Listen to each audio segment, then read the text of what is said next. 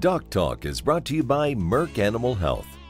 At Merck Animal Health, we're shaping the future of animal health with pioneering science, connected technology, and insights driven solutions to bring our customers an unparalleled portfolio of choices to improve cattle care and operational efficiency.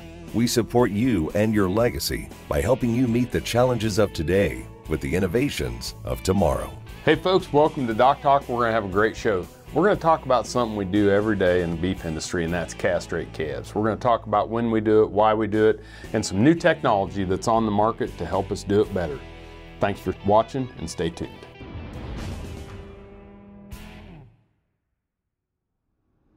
Hey folks, welcome to Doc Talk. I'm Dr. Dan Thomson. I'm glad you joined us today. I'm a veterinarian and I work at Production Animal Consultation, which is a veterinary group that provides veterinary care for beef operations all across the United States from our PAC network that's covering cow-calf, around a million head of, of pairs in the U.S., to our feedlot group, uh, where we have veterinarians that cover nearly 30% of the cattle on feed. Uh, very fortunate to be a part of that and also one of the owners here at Farming Unlimited. Today we're going to talk about castration of bull calves and it's been something that I've talked about quite a bit in the talks across the country on when we castrate, why we castrate. And some of the reasons why we castrate is that, you know, really in the US and Canada the two places where, where castrating bulls prior to going into the feed yard is, is a standard practice, or when they arrive at the feed yard is a standard practice. Uh, we prefer it to happen before they get to the feedlot. But we do it because we want to decrease the activity of the bulls riding each other in, in social uh, distress and, and, and riding each other in some of the, the different behavioral, sexual behavioral things that go on when you pin animals that are not used to each other and, and come into the, the pen. The other one is, is to improve carcass quality. We want to improve tenderness. We want to uh, improve the ease of pulling hides off the carcass. That castration uh, tends to lead to a more tender uh, carcass and one that the hides come off uh, it also decreases the amount of dark cutting beef. But the question I get a lot of time is when should I castrate? And the point in time that my here's my general philosophy is the younger the better, because at the end of the day, uh, what I tell students all the time is that the longer the testicles are attached to the bull, the more attached the bull becomes of the testicles. Okay, and so as we think about castration. We want to castrate these calves as, as babies. It's, a, it's when, when it's the easiest on these, these animals. Now, I'll have some people say, well, I don't want to castrate these bull calves at birth. I want to leave the testicles on them and cut, cut them uh, when I wean because I want added performance. Well, the truth is there is no added performance because to have added performance from leaving the testicles on the calves, those testicles have to be producing testosterone, which is the hormone that, that increases growth rate. Well, testosterone is not produced by the bull's testicles until they hit 7 to 10 months of age, and that's puberty. And that's after we have weaned them. There are studies from the University of Florida, Kansas State University, University of Arkansas, and more that show castrating those calves during the first week of life has no disadvantage to performance if you wait to castrate them at the time of weaning. Now, there are some disadvantages if you wait to castrate those calves at the time of weaning because we can show you that calves that come into the feed yard that have not been castrated, number one, we just heard from, from the superior livestock data that when we have those calves properly prepared and castrated prior to coming to the feedlot, you will get a, a, an increase in the price for those calves of up to, to $20 a hundredweight. Okay? Now, there's a reason because when those calves get to the feed yard and they need to be castrated on arrival at processing, what we will see is added stress. That added stress leads to increased morbidity or pull rates or sickness rates for respiratory disease, and that increase in pull rates comes up to, we will see 150 to 200 percent the, the death loss in non-castrated bull calves that have to be castrated at processing at the feed yard compared to ones that were taken care of, managed properly well before arrival. Okay, so castrate early, There's no added performance of leaving the testicles on until those calves are weaned. But there is a huge impact that when we have to castrate those calves at processing at the feed yard where we see increased sickness and increased death loss. Now, when we come back, we're going to talk about some of the techniques. You're watching Doc Talk, and I'm glad you joined us. Hey folks, welcome back to Doc Talk. I'm Dr. Dan Thomson. I'm a veterinarian. I live in Kansas uh, and uh, travel the U.S. working at the beef industry from cow-calf ranches to feedlots to, to packers to uh, retail, and uh, we enjoy what we do. We're glad we get to do the show here at Farming Unlimited uh, for you every week, and we appreciate you watching. When we left, we were talking about castration. Got to do it when these calves are young. We do it for improved uh, carcass quality. We do it for keeping our fences up and bulls not fighting and, and riding each other. Uh, we do it at a young age, and we dang sure get it done before those calves go to the feed yard to decrease the stress. Um, so how do we do it? There are a couple of different ways, and it's dependent on the weight of the animals. And, and what we see uh, for baby animals within that first week, the two methods are elastrate or bander or knife cut. Okay, and and and then when they get older, we can still use those two different techniques to band uh, or to to knife cut. But then there are some different uh, apparatuses that we can use to to perform those procedures. When we band an animal that's under 250 pounds, uh, a calf, we'll use an elastrator. The elastrator is a tool that you can see here that just opens up this band. You slip it over the, the scrotum and the testicles.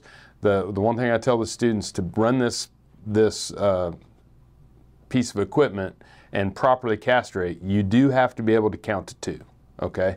So you have to make sure both testicles are below the band. You let off the band and, and then it cuts off the circulation.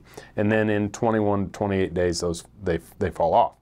Uh, if you're gonna use a knife cut, we'll simply cut off the bottom half of the scrotum and we'll be able to then remove the, the testicles by, by pulling and, and teasing uh, those testicles uh, away from the body uh, as we break down the tunic cord, which is the muscle, and then, and then break off the, the testicle. Uh, as the calves grow older, um, the scrotum gets larger. There's a, a, knife that's shown here. There's a Newberry knife that can be used to, to transection the scrotum and open that up so that two, both testicles are exposed when we knife cut. Uh, as bulls get even larger, there is a, different ways to, to remove those those testicles. One is using uh, emasculator, which an emasculator we use in a lot of different castration techniques, and we, we use that, and it has a cutting side that's away from the animal and it has a crushing side that is towards the animal. And so when you squeeze with the emasculator, you're going to be crushing that blood vessel and, and uh, you're going to be cutting below it. The other one to get the, the testicle off would be to use a, a Henderson stone tool. Attaches to a drill. After the testicles are exposed in these larger bulls, it will actually, on the drill, will actually wind that testicle on itself and tie that, that cord off. It's a great technique to use on large bulls. Uh, we use it on medium-sized bulls as well.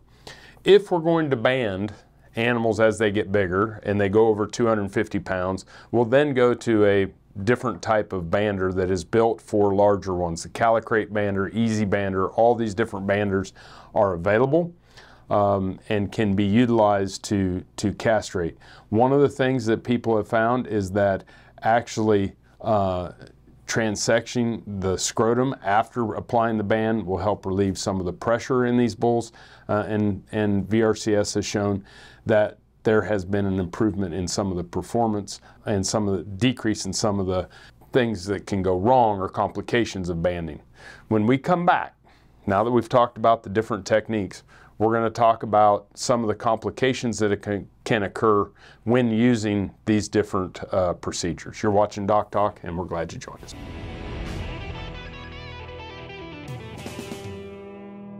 Hey folks, welcome back to Doc Talk. I'm Dr. Dan Thomson, and we're talking about castration.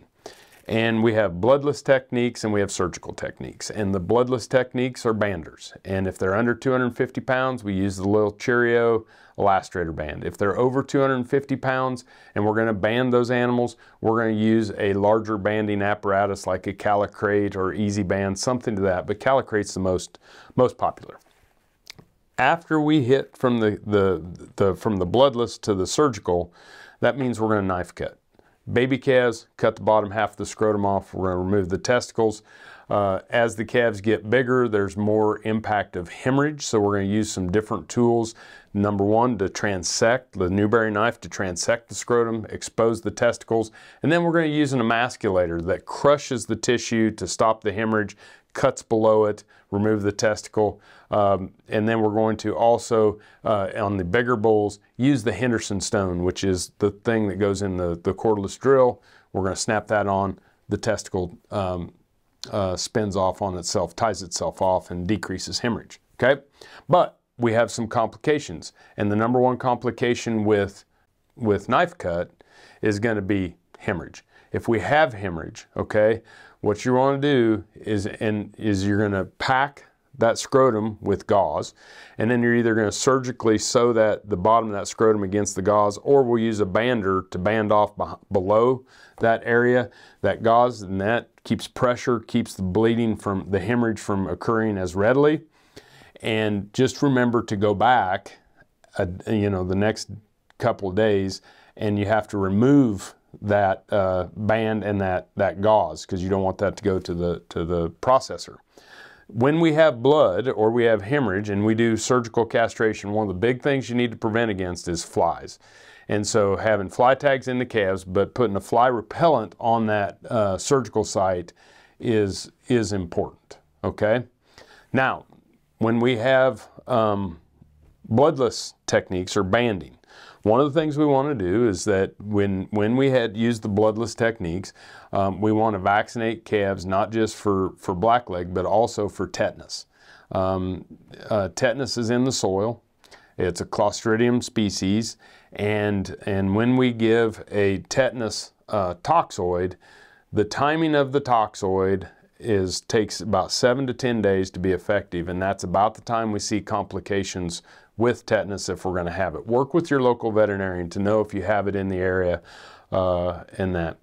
Another thing that we can get with a problem with, with banding is you do have to make sure you have both testicles on those little calves uh, below the, the scrotum so that we don't put a, a testicle up against the belly.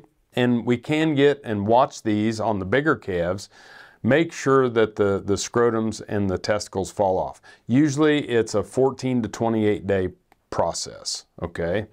And, and so we want to make sure when you get out there to 28 days and they haven't come off, you may want to bring that calf in, take a look at it. We don't want an incomplete castration. Um, that can lead to some complications as well. Uh, you know, we, regardless of the technique we use, whether it's bloodless or whether it's knife cut. And I know a lot of people say, well, I'm not going to use uh, a knife because I don't want to have the risk of hemorrhage. Well, we probably have as many cattle um, have as many complication to banding as we do knife cut. The difference is, is when you have a problem due to knife cut castration, it's immediate, right? It's hemorrhage. And so I see it happening right now because I just got done doing this. Where on the other hand, with the banders with peritonitis and incomplete castration uh, by not getting it tight enough, um, we see those complications, you know, 30, 40 days post procedure, and we don't always associate it with something that we did back at the, the processing barn or when we were working those calves. So, uh, many different techniques, um, many reasons to do it want to do it as young as possible, different techniques. Different techniques have different complications. And so um, when we come back, we're going to talk a little bit about pain control and castration, which is something that we're seeing on a public perception. We're glad you're watching Doc Talk. We'll be right back.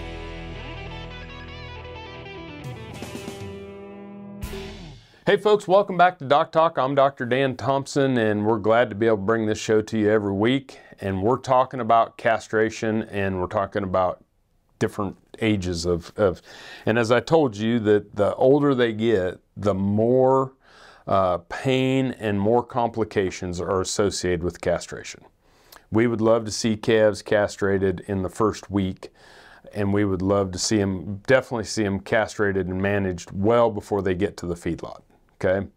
And so, one of the things that when we talk about animal welfare in the beef industry, and we talk about stress, and we talk about uh, uh, animals' improved performance due to decreased stress and decreasing the, the pain, uh, painful procedures comes up all the time.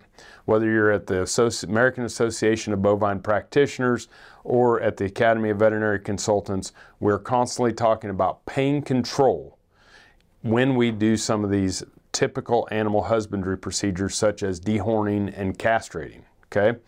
So today the recommendation on castration is to, uh, you know, circumferentially uh, do injections around the neck of the scrotum with lidocaine and then put some lidocaine into each uh, uh, spermatic cord of, e of each testicle before doing the procedure. And lidocaine is kind of like Novocaine. You know, the dentist doesn't come in, put the Novocaine in your, your jaw, and then just start drilling, right? Uh, they put the, the, the Novocaine in, they wait five to 10 minutes, and that's been part of the problem with application of lidocaine at the time of, of surgical castration. We don't give lidocaine at the time of bloodless castration because the pain associated a lot of times with, with, with banding occurs at, you know, four, five, six days later. So it's been pretty fun lately. We've been we've worked with a group, uh, Solvet, which has a lidoband, and this is at the beginning is an elastrator bander uh, for the young calves at 250 uh, pounds or less. And, and when we start to uh, use this, these bands, these Cheerio bands, are impregnated with lidocaine.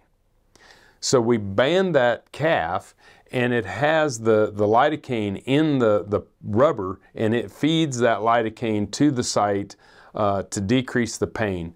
And so now a bloodless technique that has the analgesic properties, uh, put this band on and the lidocaine is delivered over time and is spaced out and helps prevent the, the pain of, of banding that calf, which then improves its suckling, which then decreases the stress, which then uh, improves the performance, right?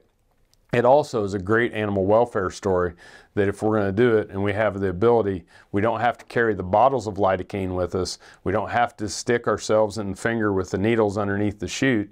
Um, today, uh, these are only uh, available in the for the under 250 pound calves, but they have products coming out with the other banding techniques that will have the delayed release lidocaine uh, that will help with, uh, I believe, a lot of the ills that we see when these calves get arrived at the feed yard. But anyway, it's been a lot of fun. You can see we've uh, done it uh, out in the field and, and a great tool that's going to be for our industry, and I see it being used widely uh, across the beef industry. We're looking for ways to decrease stress, decrease pain, and improve animal welfare in animals.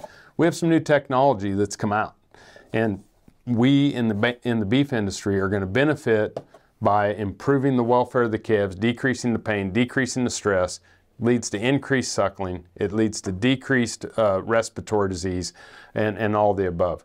So, so take these into stride, take these as advisement, and um, We've got a lot of good technology coming down the road.